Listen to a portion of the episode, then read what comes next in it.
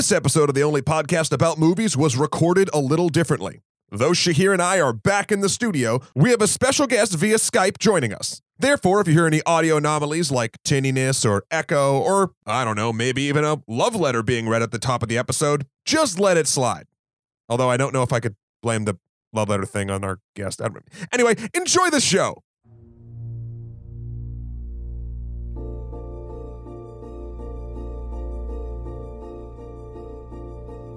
My dearest internet, I knew from the first time I saw this film it would be a dividing affair.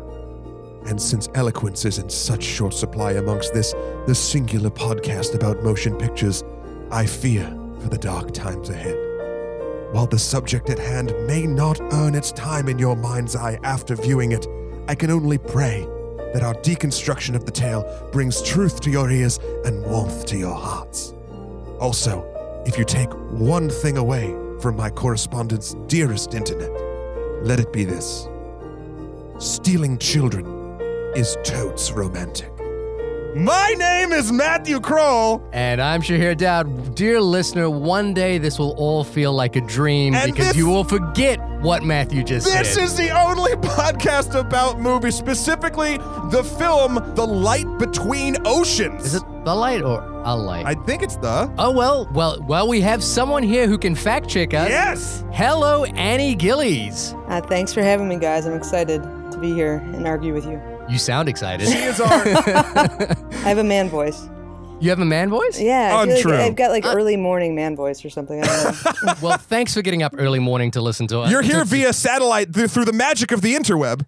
I am. Yes, I'm in Buffalo, New York right now. For our listeners, Annie Gillies is the producer extraordinaire from MTV for the last 13 years. She is the producer. You might have seen her name on Wild and Out, on Common Sense, and a very exciting show that's coming up soon that we can't really talk about. Keep it locked. so keeping it on the keeping it on the DL. DL. She's also the quintessential Buffalo Bills fan. Uh, and a really good aunt, from really what good- I understand. Although hasn't Yes. met my child yet. so, a, a semi good aunt? Semi-good A great aunt to children related to her. But still got, I got, I got him Oh, good so- gifts. Like You got him good haven't gifts? met him yet. You Yeah, that's true. That is true. Yeah, you did get him good gifts. We we we have tweeted photos of uh, of his gifts.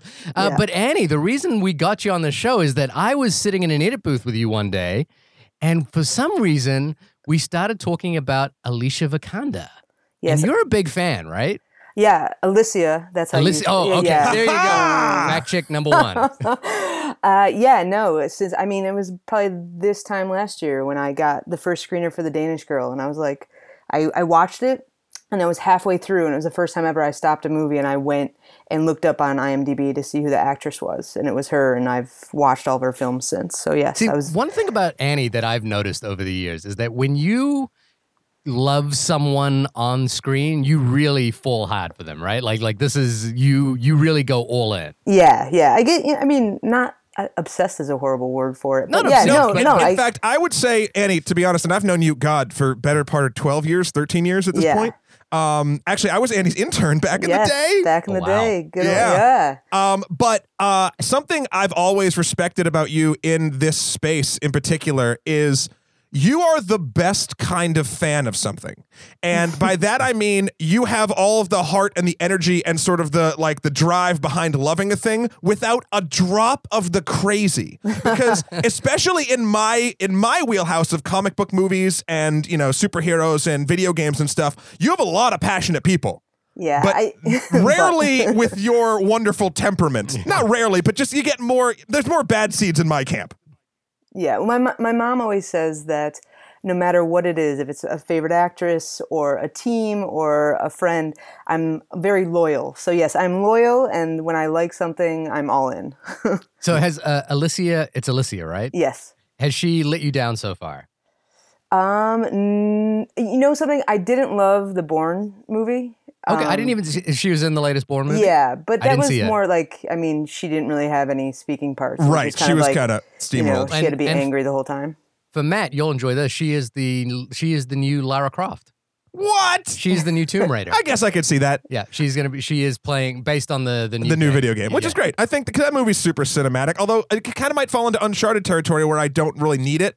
Like I don't need a new Tomb Raider movie, but whatever. But I loved her in um I loved her in um she's obviously in this film that we're talking about, The Light Between Oceans. but um she's the lead. Uh but I I loved her in Ex Machina. She's oh amazing yeah, in Ex that was an Machina. amazing Uh, movie. Yeah. And, so- and and and Annie, you even pointed out a because she's Swedish, right? Yes, Swedish. Uh, you pointed out a Swedish film that we felt uh, that you thought we should watch, Pure, um, at some point. Yeah, that was her first film that she ever did, and it's like mind blowing to think that's her first film if you watch it.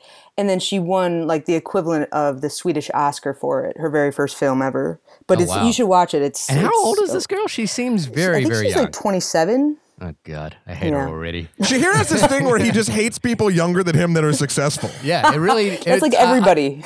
I don't, but I don't. I don't think you do. I don't think you no, do, Annie. no, I don't. I don't care at all. I'm like, good good for you. Like, Yeah. And I like. well, I'm just a jealous, bitter person. What can I say? maybe that's it. That's what you are. But but the other thing that was surprising is when we started talking about it is you are you have read the book and that was a big uh, qualifier in my sense. And then you're a big fan. Uh, I- I'm well, I'm personally a very big fan of the director Derek uh, Cianfrance, and you were as well. Yeah, no, I Mm. mean, you know, I've only seen a. He's only had a couple films that I've really seen, but I I loved Blue Valentine and um, The Place Beyond the Pines. I think those two movies are both uh, phenomenal. Um, so this and, and so the reason I was interested in this movie was um, I you know like obviously if a new filmmaker comes out that gets me excited, I, I like to keep track of what they're going to be doing next. Um, so Blue Valentine I thought was phenomenal. Uh, Place Beyond the Pines just blew my mind away, and I saw that on an airplane uh, on the smallest possible screen, and and even then I was devastated by that movie. Um, In in a in a good way. oh, it it it. Devastation in the best way is what you're saying. It knocked me off my feet and uh, you were sitting down. uh, knocked me off my ass onto the aisle, which is very awkward because the stewardess had to come and pick me up. Um, but I went home and I bought the bought the Blu-ray and I've watched it a couple times since. I just think that film is amazing. Um, and so when you know he became a person that I was like, whatever he makes next, I'm gonna go see. Uh, which is maybe the wrong choice this week because I saw it last night at a screening in Manhattan where myself and my wife were the only two people in the theater, um, completely empty, and this movie's only been out a week. Um, so, and I may maybe we should have seen Bridget Jones's Baby Well, instead. to be to be fair, to be fair, Mm. uh, you did go at like ten fifty or something. on a but on a Friday night in a in a, a fairly busy movie theater. Uh, I guess I don't know. How was your screening, Annie? Was it was it busy? Yeah, um, I mean, I went the first week. This is the third week it's been out now. Um, Yeah.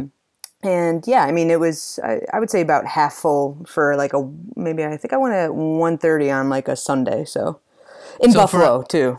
Um, Buffalo Yeah. well. Yeah. Well, so for our listeners, we we we realize this is not the most highly viewed film, but that's the kind of film we like to put eyes on. Uh, at least I like to. Matt, I'm not sure you you like to either. Hey, before we get into my opinion, uh, let's do a little housekeeping here. We have a new website. Let's go there real quick. Only movie podcast. Dot com. Dot com. That's right. And you can go find all of our life and works there, uh, all of our past reviews. Uh, you can contact us through there, or you can contact us still at onlymoviepodcast at gmail.com for any requests or concerns, movies you want us to touch on. Hell, actually, uh, later on this week, we will be dropping. Uh, We'll an- be driving through. We'll be driving through. They're making me watch Drive, Annie. I hate Drive, but four or five listeners have requested that we we review Drive. think It's, it's a two of good those listeners- soundtrack. It's a really good soundtrack. it has an excellent soundtrack. I think two of those listeners are Nicholas Parker. Yeah, But um, yeah, so we do love to take requests. Annie, I think we'll tr- we'll try and fit in Pure at some point. yeah. I, I'd be very interested to see what you guys think of it. I think uh, that would be a great one. Yeah, and also check us out on iTunes. So you can subscribe on there, please. If you like what you hear, leave us some stars. I'm not gonna give. I'm gonna be, not gonna be so uh, presumptuous as to say how many stars. Yeah. but some stars would be would be lovely. And of course, you can check us out on our Facebook page, where Shahir constantly posts videos about the Marvel Universe, trying to pick at my calm. Uh, Hey, hey, uh, hey, I'm just pointing out what's being said on the internet. Check just- out that video. There's a video on there about the scoring in films, Annie. It's about how big budget Ah. movies, the Marvel ones in particular, are sort of dropping the ball at when it comes to scores. I agree slash disagree, and I think the video has a lot of problems. And it's like, here's why there's a problem. Yeah. Uh, so anyway, it's a good it's a good talking point. Everyone should go check that All right, out. cool. But anyway, Here's the a synop- light Here's a synopsis. between oceans. IMDb synopsis. Shahir, go. A lighthouse keeper and his wife living off the coast of Western Australia raise a baby they rescue from an adrift rowboat. Simple, snappy, that's it. Untrue. Untrue. What's untrue about that? That's not what it's untrue because that's not what the movie is about. But that's what happens. In yes, the movie. that is, that's what happens within five minutes of the film. Like, not within five minutes. no, I'm not saying within five minutes. I minutes mean, at all. w- like uh, encapsulated in a specific five minutes of the film. Do you get what I'm saying? Not like it happened in the first five Listen, minutes. this is not the only movie podcast about IMDb synopsis. no, I'm just saying it's a bad. Out of all of these, because they're not t- generally great. yeah. Uh, this one is the least great. I don't in think a that's egregiously wrong. But but Annie, Yeah. here's a question for you. Did you know about this book as a book before the film was coming out, or did you did you come to it because you knew the film was coming out? I knew the film was coming out, so that's what. Because it take. I'm not gonna lie, it takes me a lot to read a book. um, right. But but knowing that it was coming out and there was actors I liked in it, I read it and then I you know breezed through it. And I've once I started reading the book, I was talking to people and like everyone's read this book. I shouldn't say everyone. A lot of women have read this book. I was about to read it. I bought it specifically to read it before this review came along, but I was reading two other books at the same time and I didn't quite get to this one. Stop reading the devil stuff, man. we're, we're doing a movie review uh, about a, a very old uh, British film, and I'm reading a lot of history about it. Ugh. But I really wanted to read this. So I ended up reading the first five pages, and Mm-hmm. then I was like, I'm going to get to this before we finish, before we uh, before we review the movie. But I didn't quite get to it. But w- tell me your experience of reading the book before before we get into the movie, and, and without spoilers, if you can. Um, yeah. So no, I mean the book itself. Like I said, I don't read a lot. I wish I could. It, it puts me to sleep. But um, I finished the book in like a week, and I just couldn't put it down. But I mean, then knowing the book, it's there's a ridiculous premise beyond you know behind it. The whole baby washing ashore. So I knew that going into the film. You know Right. that it was you know having to dispense belief to some extent. But no, I mean the book was was decent, you know, like but knowing that they were the actors in it, I could kind of visualize it more. But um Didn't didn't you just? I mean, didn't the you you you said to me that the book kind of really moved you though, like the actual the actual story, the actual Oh. execution of the story. well at the end, so I finished the book and Yeah. I literally w- like cried for like an hour and like just felt depressed all night and but that same feeling happened in the film. Wow, that and that's really hard to translate that kind of emotional um, emotional content of a book into a film. Yeah, I, th- I've never heard of a um, adaptation that was so spot on. They literally, and that, this could be a positive or a negative for some people, but it was like scene by scene, exactly like the book. Well, Even- so oh, sorry. No, I was Continue. to say, even the way in the beginning, it's almost like very montagey. Like that's literally how the book is. Do you do you think now that I've I've I've gone backwards and I've seen the film and not read the book, should I go back and read the book? You really don't even need to. I mean, it's literally like I f- like I'd have to go back and see. I can't imagine there was that much dialogue added. It's Mhm. it's like almost exactly. There's like one part in the beginning of the book that wasn't in it, and I was glad it wasn't because I think it would have made it che- like it would have been a cheesy beginning of the film. But after that, it's literally exactly the same. Well, th- the thing, the thing, I, I kind of come am coming at this from the opposite end of stuff. So I watched the, tra- I hadn't read the book, Mhm. uh, and I watched the trailer for the film, and I thought the trailer made the film seem interesting.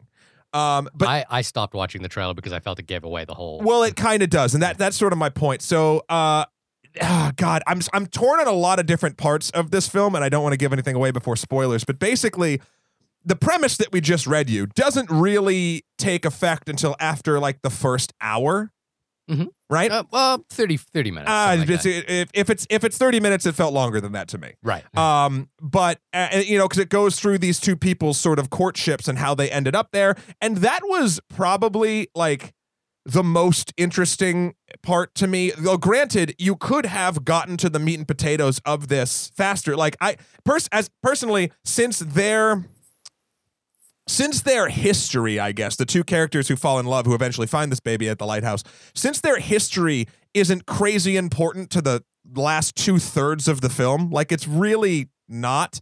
I would have been fine with them just sort of like having a quick courtship or something like that, and just they're this family that lives on the island. Like you can establish characters and caring about people in a fast manner, but like what what this is what this is what I'm trying to say.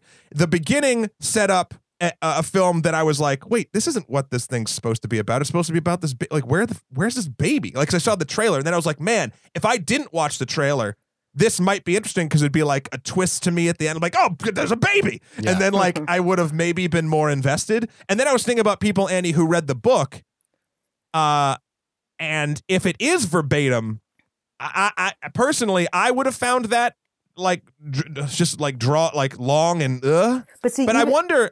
But I wonder too, and this is something I guess in the, the way that mediums sort of play. Like again, when they people adapt stuff that's in my wheelhouse, comic books, etc. Uh, even let's go with Walking Dead, right? Do you watch Mhm. Walking Dead? Uh, yes. Okay, so they Walking Dead does something wonderful. I think is even though it it missteps a lot, it it takes the the the thoughts and the premise of the show and twists the actual plot enough so if you've read the book, it keeps it interesting enough for you moving forward and you can sort of read or read and watch in tandem. And I know this isn't long form and I know this is a sort of a film adaptation of one novel. It's not the mm-hmm. same, but I just felt like you didn't feel any redundancy. You just were like super happy to see what you liked on screen. Well, I think that you need that whole setup because you need to see these characters and care about them, you know, that that they're like in love and they could, you know, endure things together. I felt you needed that time to see them together. And then the things that happens before the baby comes, you know, when she has those couple issues, I thought that was huge because that just shows you the kind of mindset she was Right. in. I mean, that does set up the mindset. I think, and You I don't think we should lose that aspect of it. We'll get into that in, in I mean, spoilers. Yeah. I, if I think we can say what it is, it's it's it's she has two miscarriages um, before the baby arrives. Yeah. Um, very painfully depicted miscarriages Yeah. as well. Um, and I mean that that's something too. Like just seeing that, like you know, I- you know, maybe as a woman, but like you don't see that on on film that often and in such a raw way. It was so like that's you know it was a very emotional. I mean, she did a great job in it, obviously, Yes. but like it was just emotional to see that, and then. You know, I, I know people who have gone through that, and you do go into like a crazy depression, and then to see the whole baby situation, it like it makes stealing a baby a little bit more um, realistic potential Palatable. Yes. It's it's also uh, I mean it's such a you know like having just had a baby and like you know going through issues like that. Um, it's a it's a it's a very common occurrence, um, but it's not something that I think uh, young pregnant mothers are aware of. You know how common it is. Um, and so to see it like, yeah, to, to, to, for me to see it depicted like that, uh, as powerfully it was as it was depicted, um, was, uh, and I do agree. I think I think it, the setup really helps the the the payoff of the emotional content later on. Um, so Annie, I'm guessing you're you're a fan of the movie. yes. you know, I, I did. I, I loved it because I felt like You saw it twice, didn't you? yeah, because I saw a Wow. screening and then and then I and then I went with a group of friends. Um, Oh, okay, so you wanted to, you wanted to vote with your dollars. Yeah. That's understandable. And But, how uh, was the experience? Well, okay, I mean, tell us what you think about it. Well, the then- first time I saw it, it was more it's that whole like taking a book to a movie. So I just was kind of watching. You know, I didn't feel like I got to just enjoy it because I was like, oh, are they going to do this next? Like thinking Mhm. too much.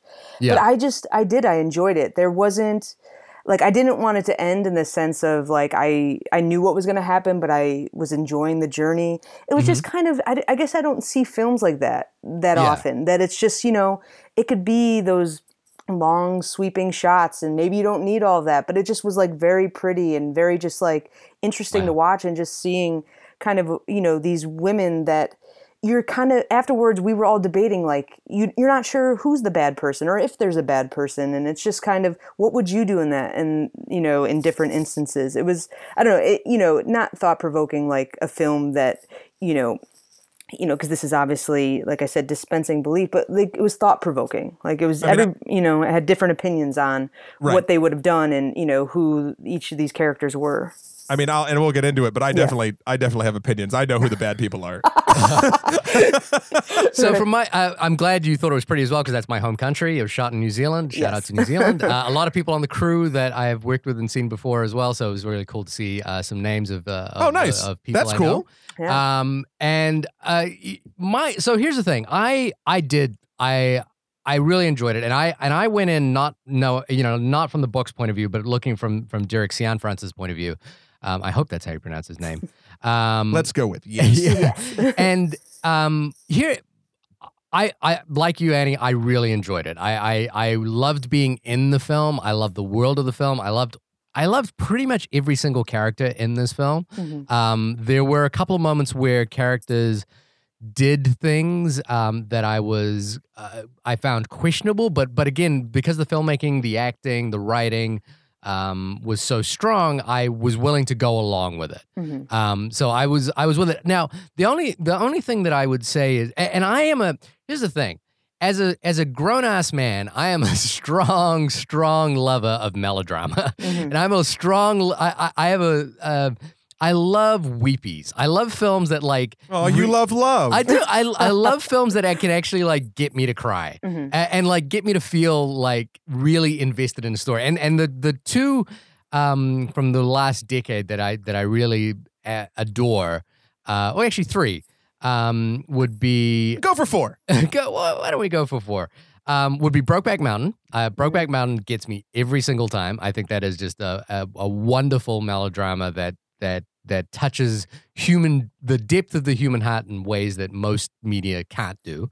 Um, uh, blue blue is the warmest color. Uh, the French film, uh, I forget the director's name, is just wonderful. Um, and I'm drawing a blank on the third. What so was it was really just two. no, there was a third. now I've gone, yeah, now I've gone blank on it.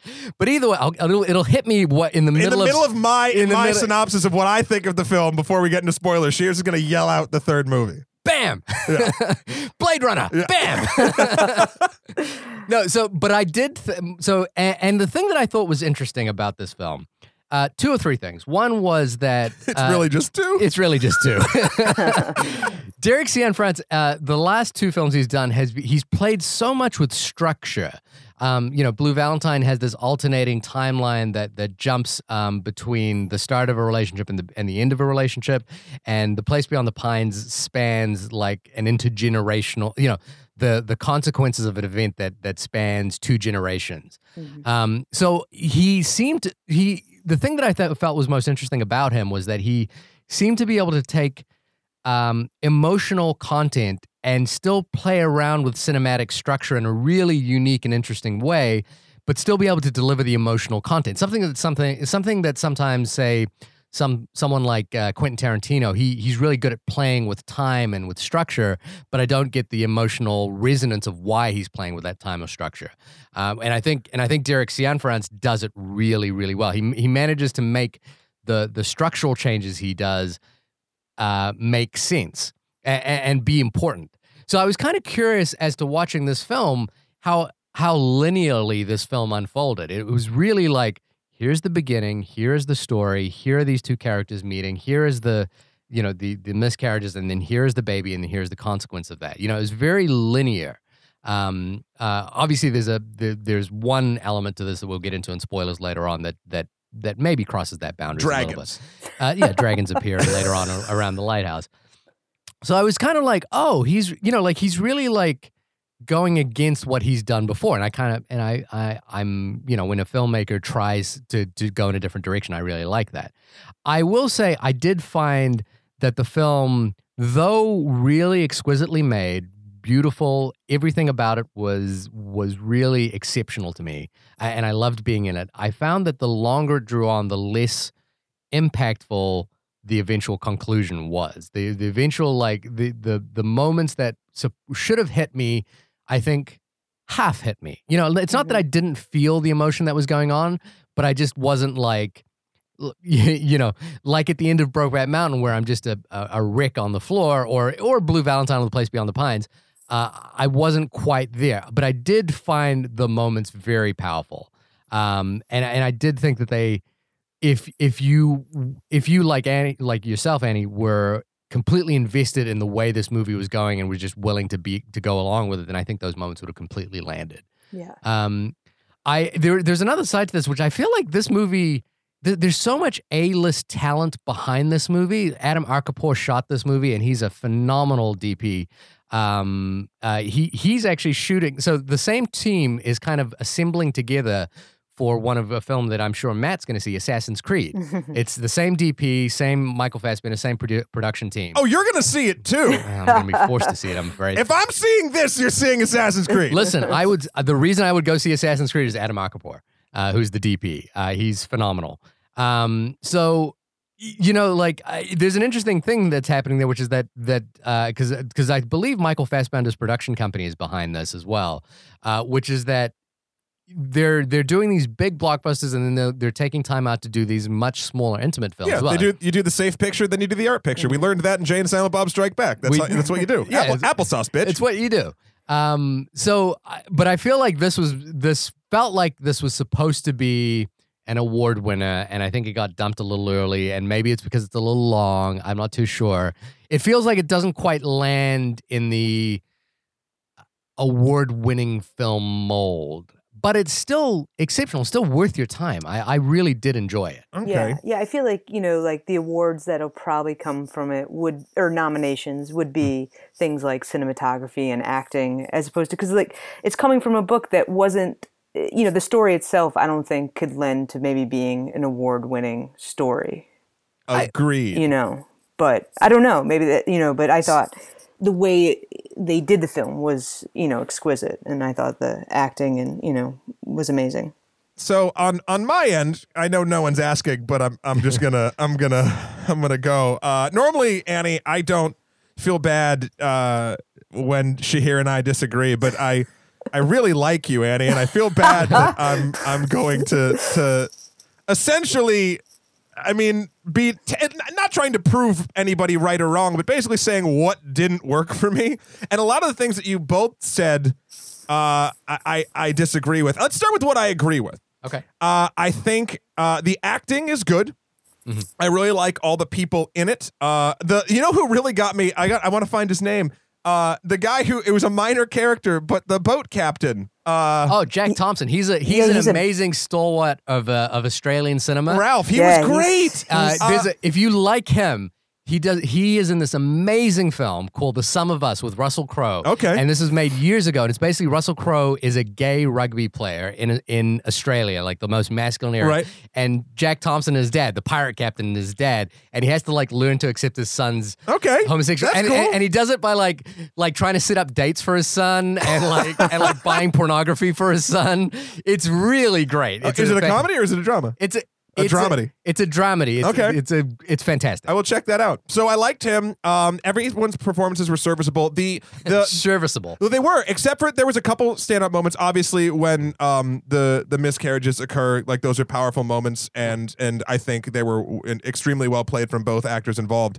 Um, however, uh, after the here it comes Annie. after know, I'm the waiting. baby well, oh sorry let's talk a little bit technical first. So the cinematography you guys are saying was great. I, I, I gotta go 50 50 on it to be honest. So mm. the the framing was beautiful. The mm. shots like when they were when everything was framed with the exception of like some weird close-ups. There were some super close-ups in the beginning that like were framed oddly and I couldn't tell why. Like I'm like there's a reason for this and maybe I'm missing it, but whenever they did a super close up in the first half of the film, especially with, during the courtship, You're talking it was about the scene- very uneven. you're talking about the scene where they're uh, looking out of the That was ocean. one of them. yeah Um, and then um, oh, and then it's for, for a film with the word light in the uh, in the title. I felt like everything was super muted, with the exception of when you'd have a shot of the sun or a shot of the lighthouse going. Everything else was just there was no color to anything.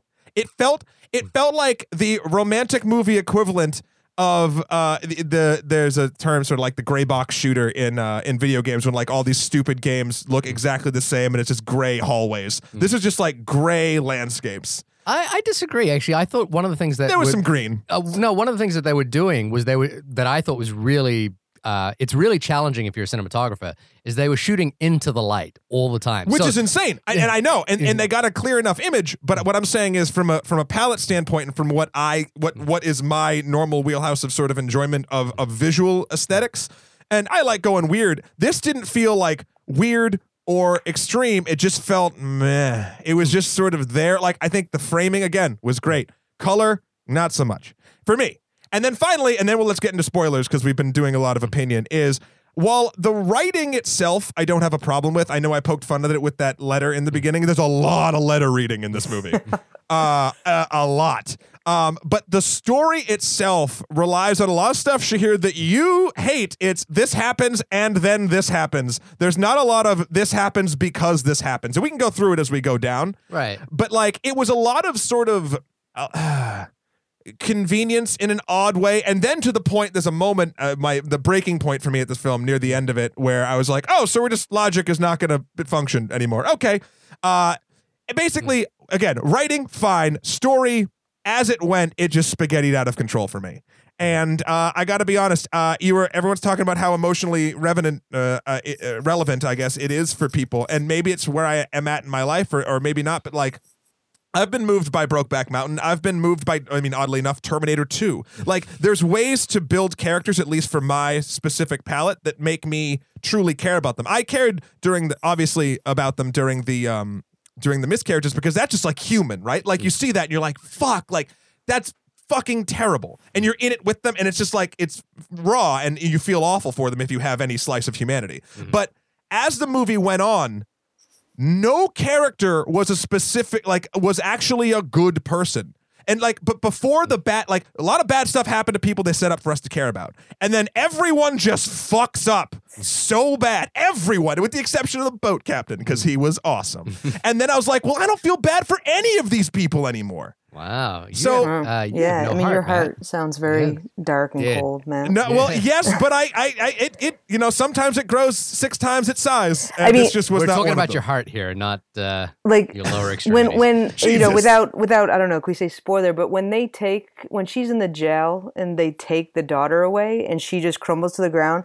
I mean, my friend sitting next to me who has a daughter was like gripping my hand and like just like like almost uncontrollably like making Right. sobby noises. and i felt bad for the daughter but i didn't feel bad for crazy pants who stole a baby Uh, so, yeah, So let's get into spoilers. We should get into spoilers so, here. So let's. I, I I feel like. and- spoilers starting right now. I'm gonna do a different voice every time, but that's a spoiler voice. wow, Annie, I don't know. I'm sitting across from him. It was like he was teleported to another realm, and a small gnome was here. I'm glad I'm in Buffalo. Yeah, I am too, because I feel like you'd strangle me by the end of this. Um, because again, and uh, I'll even do Shahir's sort of uh before we get into spoilers, because I'm this is where I'm gonna go ham. Uh, the uh, you know, we do understand it takes a lot to make a movie. Like, I understand too that this is not my particular cup of tea, but I've seen films that are not my cup of tea and loved them. This just didn't hit for me for whatever reason. However, I don't want to take away from anyone who actually, you know, spent time in crafting and making this thing because it obviously works for 66.66666% of the people reviewing this film currently. Remember, I, I feel like I'm kind of in the middle between you and Annie. I don't know. You went pretty you went pretty pr- uh, positive. I'm going to put you in the positive camp. I'm definitely, I definitely enjoyed it, but I'm not, I'm not in love with this movie like I am in love with Brokeback Mountain Sure. Blue Is the Warmest Color. And, Anyway. and, and before you get into the spoilers, you know, you were talking about, you know, all the people making the film. I don't know, you know, it might be interesting to hear what Derek did with the cast at the Lighthouse because it was mm-hmm. so secluded. I don't know if you guys knew that he actually set up camp there and there was only like a crew of like 20 people and they lived there for a whole month. And that's great. Yeah, and and I mm. guess the first, you know, he talked to Michael Fassbender, who's you know a star, and was like, "Hey, so we're gonna instead of flying us, you know, on a helicopter mm. back and forth every day because it was like an hour and a half to civilization, we're just gonna camp out here in trailers." And Michael was like, uh, "Do we have to do this?" And mm. Derek said, "I want you guys to experience this. It's gonna be an experience." And by the end, they didn't want to leave, and they basically I- lived that life for. I think that's 30 days. awesome. Yes. Yeah, I, I and I it feels you know like having watched um, Blue Valentine, uh, which is harrowing.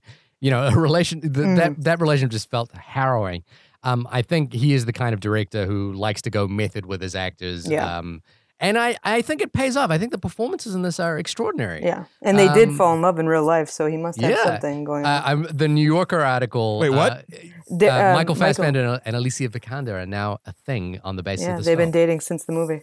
Well, you trapped two super attractive people on an island. There's a there's a the, the New Yorker review of this film said something along the lines of uh, if uh, Derek Cianfrance's um, Yeah. directing work dries up, he should start a dating agency because in his last film, Place Beyond the Pines, Eva Mendes and Ryan Gosling became a couple off the back of Ah. it as well, uh, which I think is fun. Yeah, Uh, it's kind of a low blow, but it, I mean, it was. You know, I guess it maybe it was supposed to be a compliment. I don't know. yeah, yeah. It's, I mean, I think I think it's kind of like um, like what Stanley Kubrick did with Eyes Wide Shut in the exact opposite manner, which Aw. is that he sees. He, I think he see he's like a good director is good at spotting chemistry. Mm-hmm. Uh, and, you and- saw no chemistry between Tom Cruise and Nicole Kidman. I mean, that's so what it's that- like. Let's throw him in this fucking hellhole. that's what that film is really about. I mean, and it Oh. and and they split up kind of very close after that movie. I wonder why. Um, so I think I think he, he's you know he's he's got a great eye, uh, and he's got a great eye for talent as well as you know a visual eye. Uh, but let's get into the, let's get into the spoilers, and I'm gonna not do that voice Yeah, again. please. What, I don't know what the hell you're doing. I don't know, So do. Tom uh, is Michael Fassbender's character. He is the lighthouse keeper. He's just back from the Great War and ready for some solitude as the film starts out. Uh, and so he decides to take a job as a light uh, lighthouse keeper on this remote island. It's it's so it's off the coast of Australia. Janus Island. Yeah. Uh, which is interesting because, uh, and I always thought it was pronounced Janos.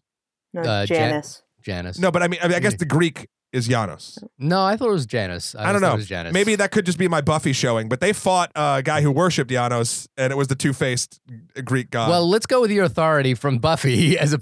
yeah, the authority from Buffy, Joss Whedon. Yeah. No, uh, so it's the between. It's so it's basically literally between. the Southern Ocean and the Pacific Ocean. Yeah. I'm gonna go. Yeah, my Um, geography's not that good. Yeah. Annie, So- Annie, is that in the book? Uh, do they say Yeah, they have like a whole map and stuff. I don't have the book on me right now, though. I can't. Remember. That's remember. cool though. But um, and so the, he goes and lives there. Uh, but before he does, he like runs across Isabel, played by um, I'm gonna butcher her name now that I'm not thinking about it. Alicia Vikander. Thank you.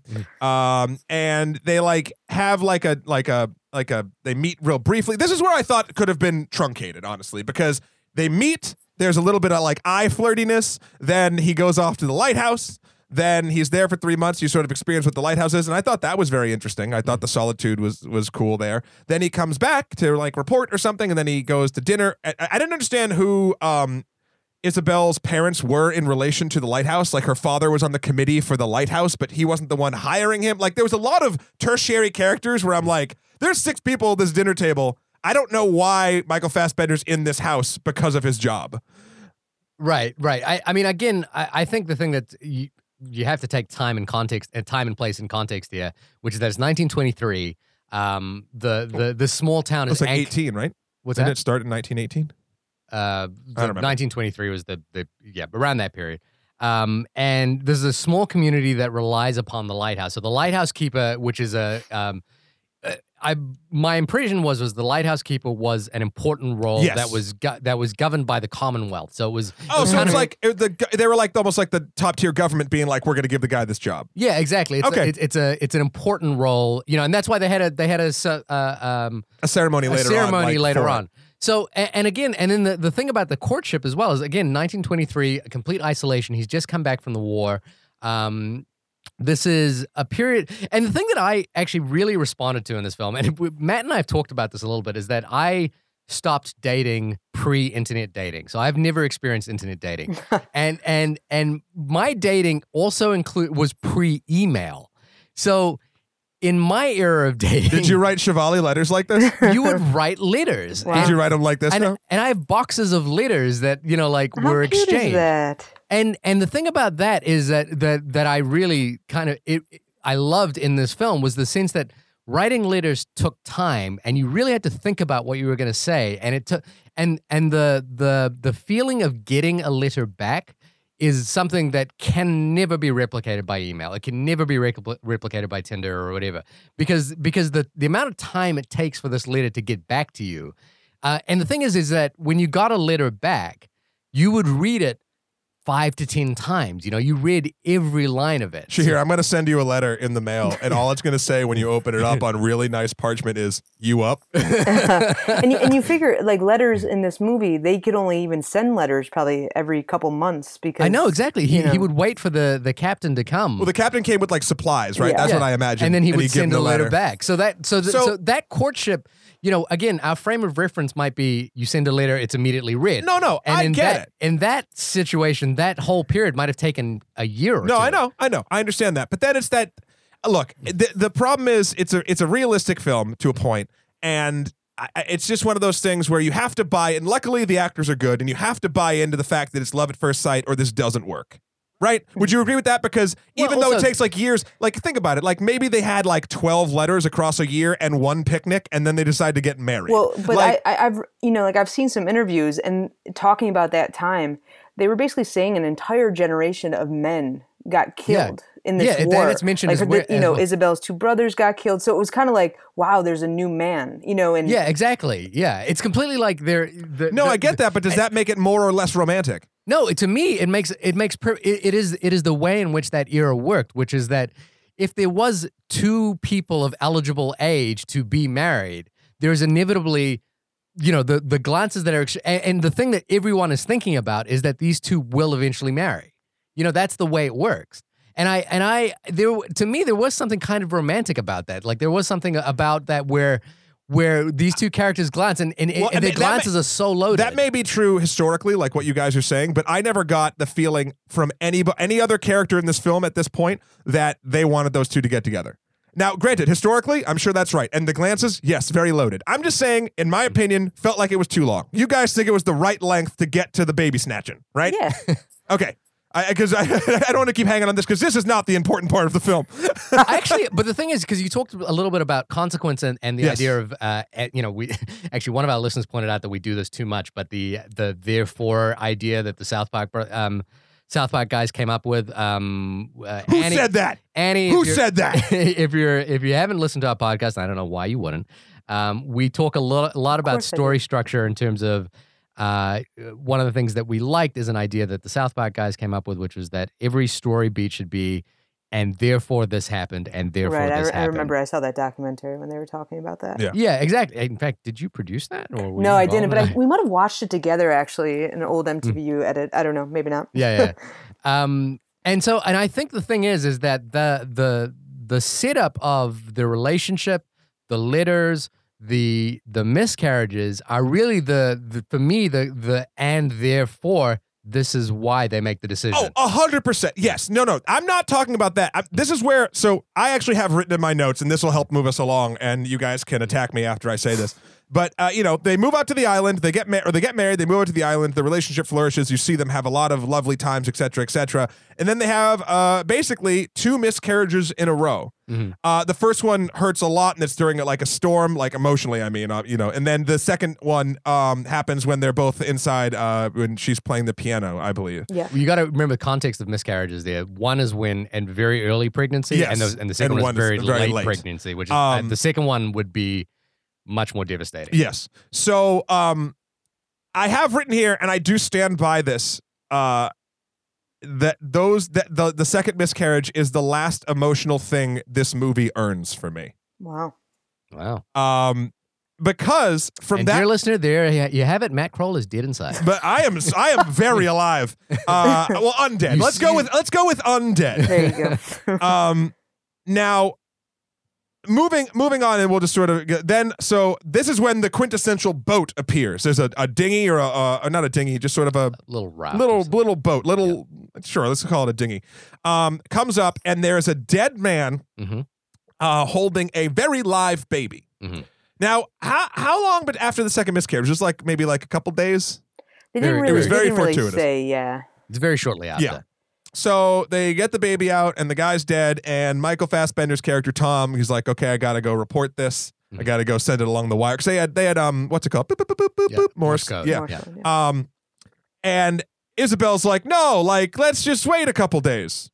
And you're like, "Okay, I s- I see where this is going." And then eventually they hatch this plan because and and, and granted they talk through it. It's not done lightly Mhm. but they do they take in my opinion the crazy person route of not returning the baby like isabel is like trying to convince tom like they're just gonna take him and then she's gonna go to some horrible orphanage and then she's gonna never have a life And like all stuff we know extensively probably is not true Actually, uh, I've done. Uh, I, I there's a project I'm writing about uh, 1895 New Zealand and ostensibly Australia in that period as well. Mhm. And that's the story about horrible orphanages is very i'm not true. saying the orphanages are not awful but, here, but this is and- what i'm saying. This is listen this is the my point is this. Yes random babies or babies turned over to the state like in Mm-hmm. uh, in the country yes. But a baby found in a boat with a dead man at sea by a lighthouse keeper would be even though it's olden times front page news and it's a baby from a woman from the town that they're from. So this would have just instantly gotten like it would have been so big that whoever's baby this was they would have it would have been a well taken care for because it would have been in the public eye and b they would have just found like it would have gotten to the right person so while i agree with the fact that yes orphanages are bad and random babies random babies hmm. are like you know not not found in extreme circumstances would totally go through that but, Yeah, this they, to me but they didn't know where this baby Yeah. came from. They had no, no, no, but do you un- but do you get what I'm saying? Like this is something like lighthouse keeper finds infant in ocean. Like that's something that's going to be plastered across news everywhere. But, the back point then. there is that is that the the the the second miscarriage was ha- happened very late pregnancy. Yes, she's not thinking clearly. No, no, no, no. No, but the point c- there is that is that they make the conclusion that people will. It is reasonable for people to expect that it was just their baby. It, yes, right. the lie will work. Yeah. The lie would have worked if they stopped being stupid. But the, the but it's still a lie. You're still stealing a child. Yeah, And- but and- in, and- in the book, sorry, there was ahead, a Annie. line which I thought they should have kept in the movie. And it was something about the fact, you know, like I think Isabel said when she was trying to convince her and Tom that they should keep the baby, was what what woman would let their baby go out with just a man, whether it's her father Yeah. or whatever, Yeah. in a boat alone? So they assu- they were assuming they said something like, "I bet the mother had already fallen off, like the mother wasn't in the picture anymore." Now here you go. If that was in the film, Yeah. if that line was in the film, I might have felt different. I, So I, the I that was like the one thing that I was mad that they didn't put in the film. Well, the interesting thing is when I was when they were having, you know, because because my thing there was I was like, is this film going to convince me that the I, I don't have to agree with their decision, but I have to understand why they made it. Mhm. And is the film going to convince me that they made the decision, you know, that they've thought through the decision? And the thing, the first thing that I thought about was it was as they were trying, as Isabel was trying to convince Tom, she said, you know, uh, Tom retorts with the thing that the first thing that I thought of, which was, well, if we turn in the baby, we will be probably first in line to adopt it. But we should, you know, like there is someone's, this baby has a mother somewhere out there and we need to make sure that that at least we try to get it back to the mother.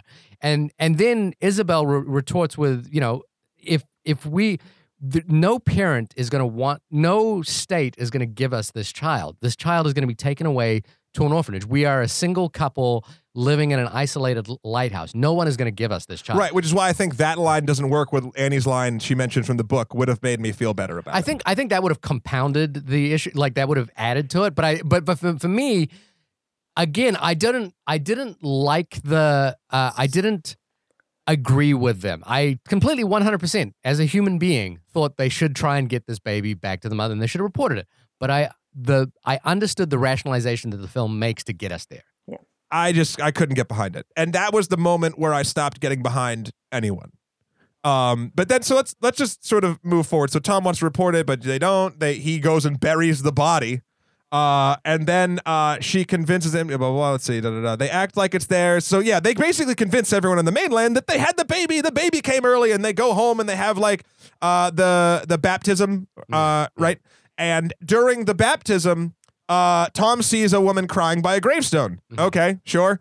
She go, he goes over and he, the woman leaves and he sees on the gravestone it says loving father and blah blah blah and like lost at sea or something. Basically a way that hints at the fact that oh crap that woman this is probably that woman's baby. Yeah. Then he hides that from Isabel forever.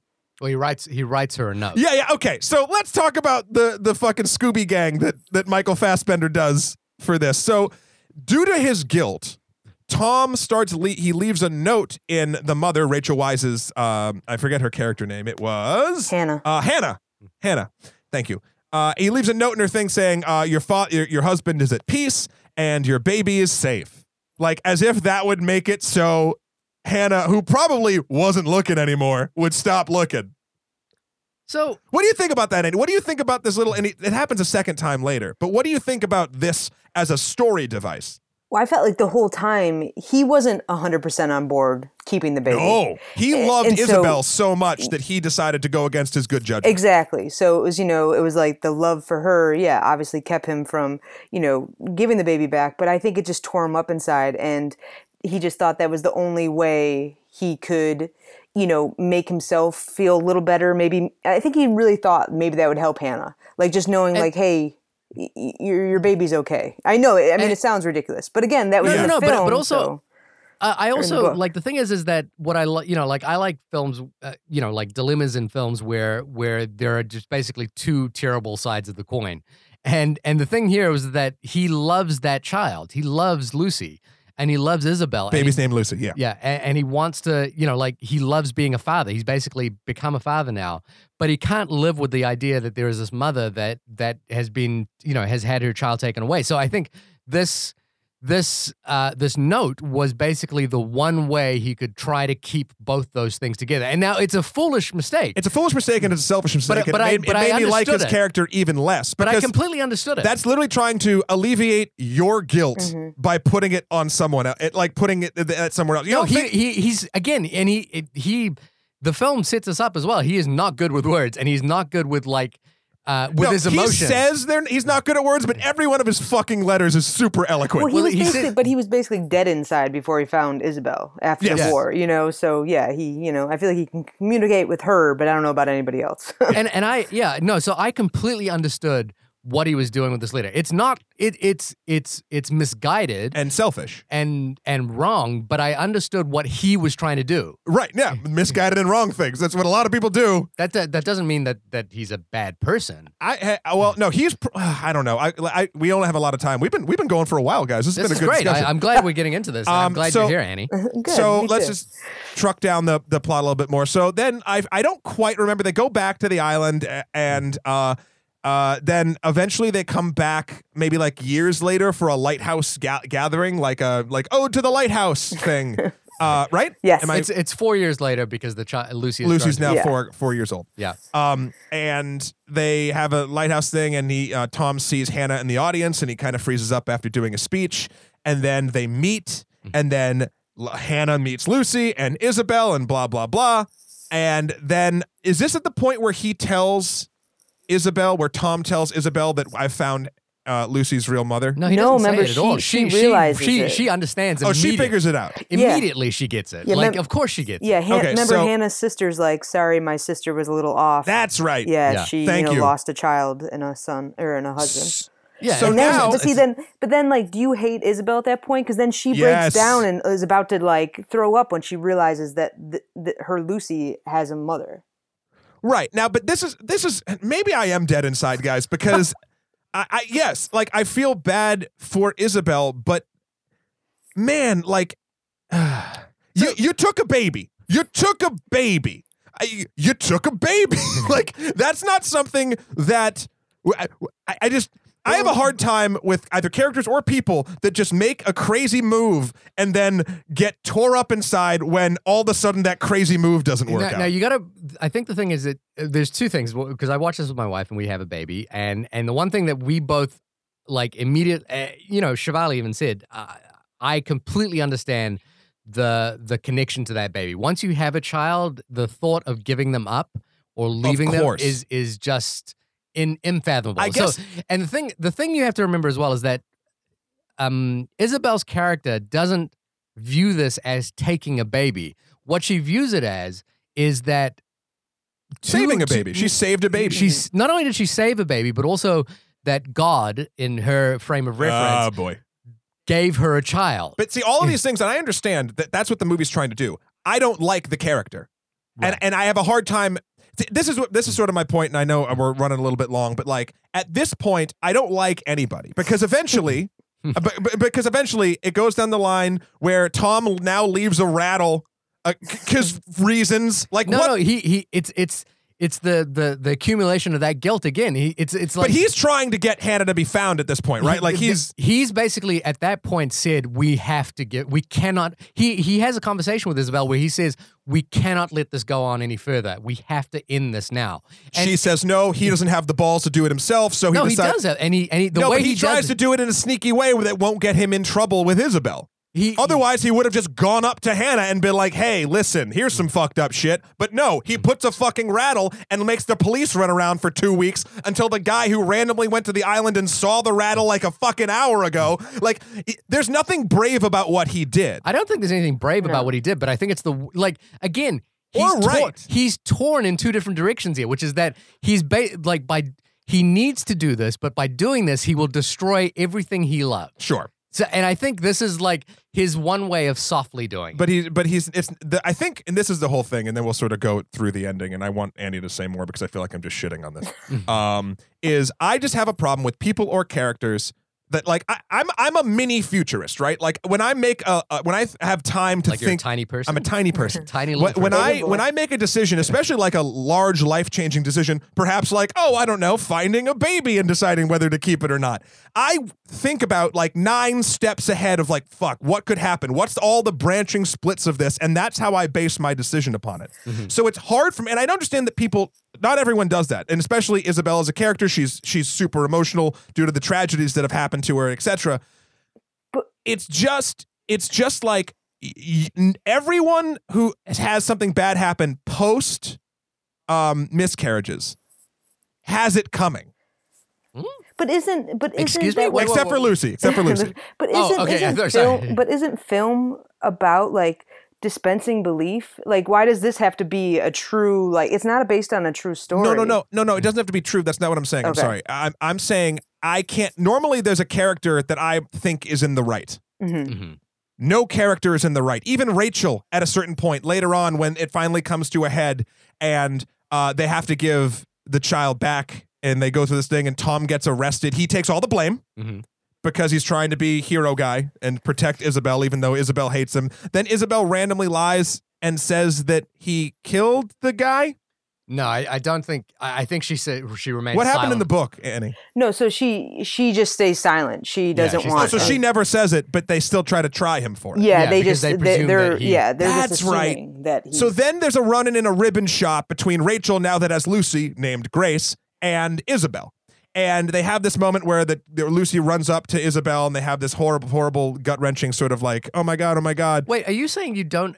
Uh, Hannah, Rachel Weisz's character, you think she's a bad person? Well, let me get to that. I think she's a fine person until after the ribbon shop because she gets her daughter back and it's super hard and it's brutal and it's not, it. no one is enjoying it. I just remembered the film that I was going to mention as well, We- and it relates Okay, exactly to let this me, point. So let me just finish this Yeah. and then hold on to it in your in your mind's eye. Yeah. Uh, and then there's a scene after uh, I, I think after um, Lucy runs away and is like trying to get back to the lighthouse and there's like a search party for her, that Rachel deci- goes to Isabel and says, "Listen, I realize that I might not be the best thing for this girl, and she's." She she should go back to you, and, and and and at that moment I was like, oh my god, is someone going to do something like almost like uh, cr- almost Christ-like, like giving up their child to for the betterment of the child and everyone involved, like taking on that pain herself yet again.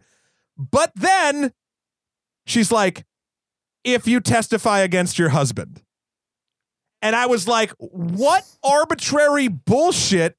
Is that you're literally using your daughter now as a bargaining chip to get back at the guy someone told you, actually, no, everyone just assumes no one told you, killed your husband after he was chased away into a dinghy by an angry mob. No. Like, that's fucked up. no, but you have to again. And Annie, you're gonna. I'm sure you're gonna jump in on this. Jump but, in, jump in, jump in. But Fight me. But the the thing is, is that she she believes she everyone at this point believes that Tom is the mastermind behind all of this, and Isabel was forced to do it. That's the story that they've Yes. concocted. So um, Hannah is basically saying, and, and I thought this was the most uh, astounding moment uh, in the film was when she said, "I will give you know you are the mother of this child, and you need to look after her from Right. now on." And I'm going to do the right thing if. No, no, and and basically she's saying the and she says in that sentence, not just if, she's like, no, I, I cannot uh, hold you accountable for the things your husband did. So your husband needs to be put away, and once he's put away, I will give you this. So you need to testify at basically because they're trying to put him away for murder. Otherwise, it doesn't don't, matter. but I don't think Hannah is like being malicious there. I, I think No, she I wants think to so see either. Tom Yeah. put away because she believes Tom is the mastermind behind all of this, and and- she's doing the most courageous thing. I Annie, found, what do you I- think? I, Annie? found that whole thing heartbreaking. Well, in the book too, there was a different line when she first went up to that door, and she Mhm. said to Isabel, you know, the same kind of thing, like you get your daughter back if you had absolutely nothing to do with this, and you will testify saying you had nothing to do with this. that would have been more interesting to me. That would have felt right, and that would have made it. That that would have made that would have saved Hannah's character for me.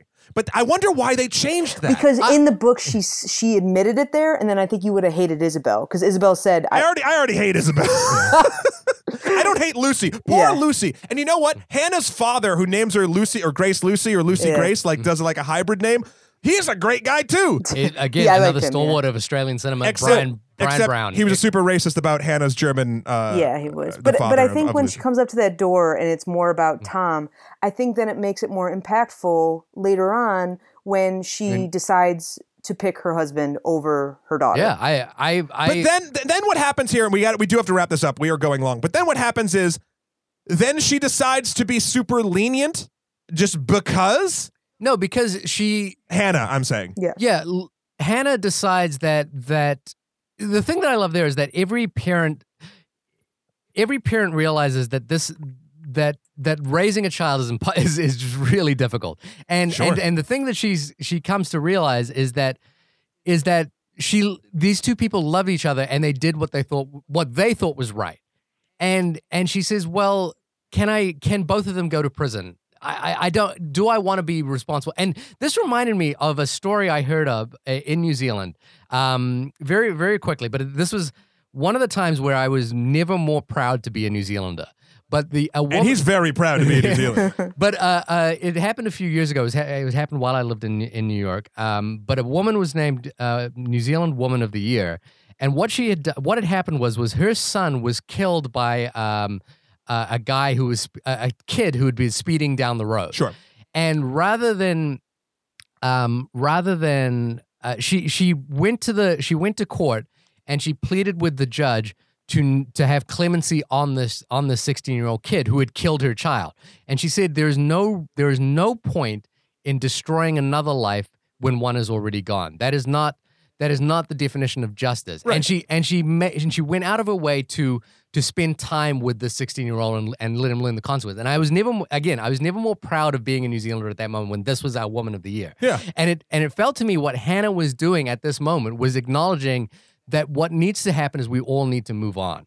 And this child needs to be with a family. That makes sense. And, and so I was completely with this decision. And, I, and there's no point at which I thought Hannah was a bad person. I thought she had she was I thought- stuck between the the she had the most difficult You just brought her back for me, but she still dips into what the fuck you're awful for me. But that you're right. No, the way, the way you just sort of put that, Yeah. you you, she's the she's the bigger person. She's doing the quote Christ-like thing that I wanted her to do at the doorway at the end. And, and No, and and oh sorry. Well, no, ahead, I'm go saying, ahead, and you know, and she sees that the, this family really did take care of her little girl and basically save her life, and then still gave those little notes and did those little things to, you know, I don't want. Maybe Tom was trying to, you know, Yeah, I don't. give I her don't back, think the notes but like, good. I don't know. I just feel like you know, she wasn't like, oh my God, there's these people that kidnapped my daughter and were horrible to her. You know, Yeah. yeah, she was she was being the bigger person. So, so all in all, then, uh, uh, sorry, we do have to just wrap it up. Uh, the ending happens. Uh, they all grow old. Isabel uh, passes away. happens. Uh, the ending happens.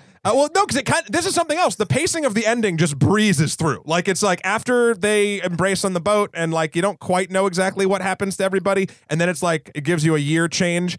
And Isabel's dying. He event she eventually dies. They live up on a hill, and then uh, Lucy Grace comes rolling up in her uh, early twenties with a baby of her own to meet Tom for the first time, and she stayed. They all stayed away. It was sad that she missed Isabel, like as far as like being able to see her. And then there's the sort of saccharine sweet ending of like, I'd like to come back sometime. Blah blah blah blah blah. So the See, thing that killed oh, me. Oh, go ahead, that killed all of us. Like everybody I was with. Yeah. that just ki- like the fact that it killed me. you know right they mm. everything about the movie and about isabel town was about love and they always wanted a family and they had this family and then they had to give up this family to save themselves and then the fact that this girl came to find them at the end and and like isabel Missed- couldn't be there like you know yeah and, in- and and and you realize that isabel lived her whole life without without ever having another child But they breeze by. Like I would have rather they lose some stuff in the beginning and like actually make like make me feel I- that as opposed to one shot of her in a hospital bed. i Like, completely felt it Yeah. I- I- and annie it sounds like you did as no well No, i mean when, Again, when I understand I'm in the minority. yeah when he was reading again a letter Mm. when he was reading that letter from isabel like that just it killed me i was done Yeah. uh, you know at that just Yeah, knowing I- right like that she, that she went the rest of her life not being able to see this girl that you know last time we Yeah, saw in that- the film she was that still was her daughter dying she over. and and and she and she says in that moment that i that i needed to stay away from you in order for you to to have the best so she essentially does what hannah said she was going to do yeah um, she stays away. And I, I, I, the fact that she did that, I thought was just devastating. Right. Yeah. The one the one move that I think Isabel did that is correct is sort of never real. I mean, you see, it's talked about. It's never sort of experienced. I think that's what gets me to. Would you want to see scenes of her just not having a child? I just want to see what happened. Like just because the story just kind of clips away, and then it's like boom, basically, epilogue. basically in the book what happened and they didn't really it didn't go into much depth but they had to part of their getting pardoned um, they had to move away so they had to live in a town you know it was called albany it was like a little ways away from where they Yeah. grew up so they just that was like they couldn't be near hannah and lucy Yeah, yeah. And So- that would have, I don't know. I just like facts. I like things that, I don't know. Anyway, Yeah. sorry. We are running so heavy. so I'm just going to say, I'll do my f- final thoughts because they're going to be harsher. And I don't particularly think, I, again, I see, I understand. And obviously, you two are smart people that I respect. And there are aspects of this film that I think are done well. But I think the, the problem for me is you have like the good spots of it versus by the end of it, no truly likable characters for me. Any character I can actually root for, other than a small child that is not given too much personality, other than that of a small child. Uh, it just it, the the mix of all that felt super meh to me, and that I I wanted to like this movie because I like a lot of people involved with it. But it just honestly, if we weren't having this conversation about it, I would never think of it again. So uh, that's it. I got to give it the old, the shitty, uh, meh. It's not good. It's not bad. It's just there for me. So you can choose based off these other two fine people. Shahir? Uh, I'll go. I'll. Uh, I'll let Annie have the final word. So my point here is that I. I equally.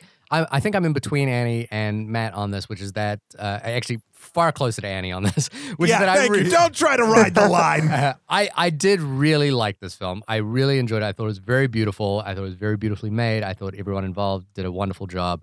Um, uh, the thing about your criticism, Matt, is that I think you didn't like characters, and I and I did not have that experience. I I genuinely fell in love and loved every character in this film, and I and I loved the difficulty with which the decisions had to be made. And the film that I was thinking about uh, uh, earlier was uh, uh, a Hirokazu Kore-eda film, Japanese film called Like Father, Like Son. That's which- what I was thinking too. yeah, which we which we've talked about before. But it it, it essentially it, like Father Like Son and this film puts you in that really difficult position, which is that you can either have your family or you can do the right thing, and those are two impossible, like hard places to be in between.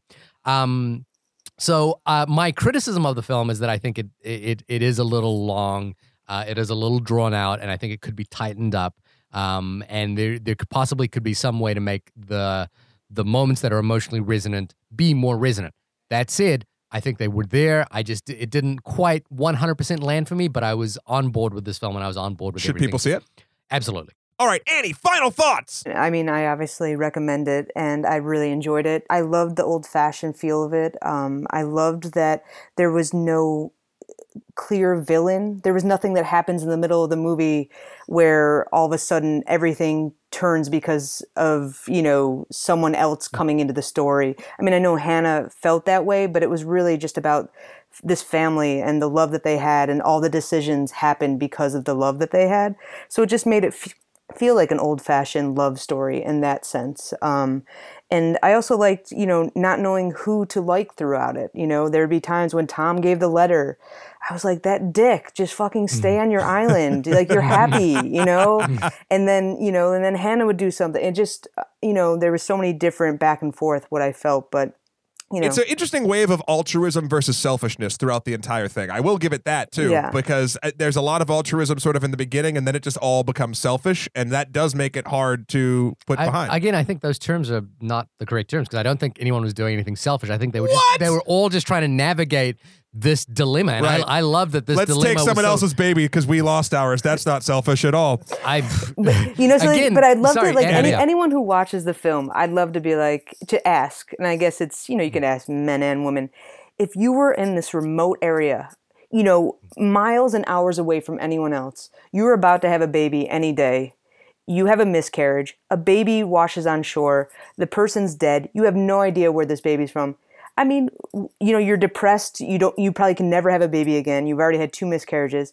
like I don't know, what would you do? Like th- that was Yeah. what your whole life ahead of you was about having a family. I know, and I can only say from my experience, like who I am as a Yeah. person, I would give the baby back, and I understand that a lot of people wouldn't. Like Yeah. I get, I, I can see the the twisted logic behind it. Yeah. But like, I, I- yeah, I mean, it's an interesting question. It- It's I- I- just yeah, for me, I I do agree that I do, I think they should have given the baby back, Mhm. but I completely understand why they kept the baby. Yeah. Uh, yeah. So anyway, uh, Annie, uh, y- I'm guessing you think people should see. I it. think people should see it, yes. Okay, cool. Well, guys, this has been the only podcast. This might be our longest episode that's not a Star I- Wars I- movie. Annie, I'm Uh, so happy you came on. the I- No, thank only you, guys. podcast about the light between oceans. Annie, thank you so much for for being here. And to be honest, like.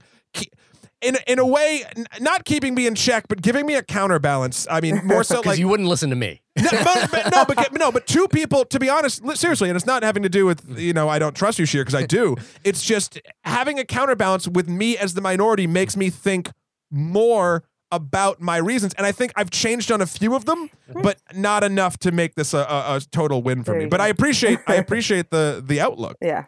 No. Well, I'm glad I'm glad we changed a little bit of your thinking Yeah. potentially, maybe. Where can people find you, Annie, if they want uh, you to brighten their lives Um, further? Gillies20 on Twitter. I think I have like 300 followers. Um, Yeah. But you'll Yeah. you'll get a lot of stuff about Alicia on there. So if you like Alicia Vikander, I, I retweet a lot of things. I don't tweet, I retweet. I'm a retweeter. Nice. Retweeter. And I'm, I'm guessing you're going to be seeing an Assassin's Creed movie and a Tomb Raider movie in the near future. Yes. So I if you need some help with that, I, I would be I would love to come on. And Pure. If You you guys would ever, love no. if you guys yeah. do Pure, that Swedish film, I, I'd love to talk I, I about would it. love to do Pure, and I uh, really, Annie, I really think you would love uh, Like Father, Like Son. By the Okay, way, I'm gonna check that out. I really am. Shahir, where can folks find you? you can find me at www.shahirdaud.com. That's s h a h i r d a u d.com with uh, Facebook, Twitter, Instagram, all that stuff on there. Robot music video coming very, very soon. Oh, you promiser, you. I don't trust it. coming very, very Never soon. happening. uh, you can also find us, Matt and Shahir, at onlymoviepodcast.com. We have over, what, 60 hours of content now. You could listen to us for a long period of time. Um, and yeah, get in touch. Uh, leave us a review on iTunes, please. If you if you enjoy the show, that is the one way you can help us out. Uh, we don't have a Patreon or a Kickstarter yet, but if you if you leave us a review on iTunes, it helps us get more ears on the podcast. Yay! And you can find me at MatthewKroll.com, M A T T H W K R O L, skeleton with the number four P R E Z on Instagram or Emperor MSK on Twitter. This has been a fun discussion, guys. Annie, do you have uh, any inkling and and take a little bit of time here Mhm. on what song we should end this podcast with? Oh fuck. I mean, do you just want it to be Britney Spears? I mean, y- you know, it. Oops, I did it again. I don't know. it actually works. could By the way, right? Annie is the biggest Britney fan that I know. So why not just Oops, I did yeah. it again? And, that's um, Tom and, in the middle of the film. Yeah, Yeah. that's yeah. and I, I have to I have to sign off because I have to go be an ant. So you know I have to go do that ant thing that I was uh, introduced as in the beginning. There you go. All right. Well, here it is. Thank you guys for listening. Thank you, Annie. Thank you, Shahir. We'll talk to you next week. Bye. Bye. Later.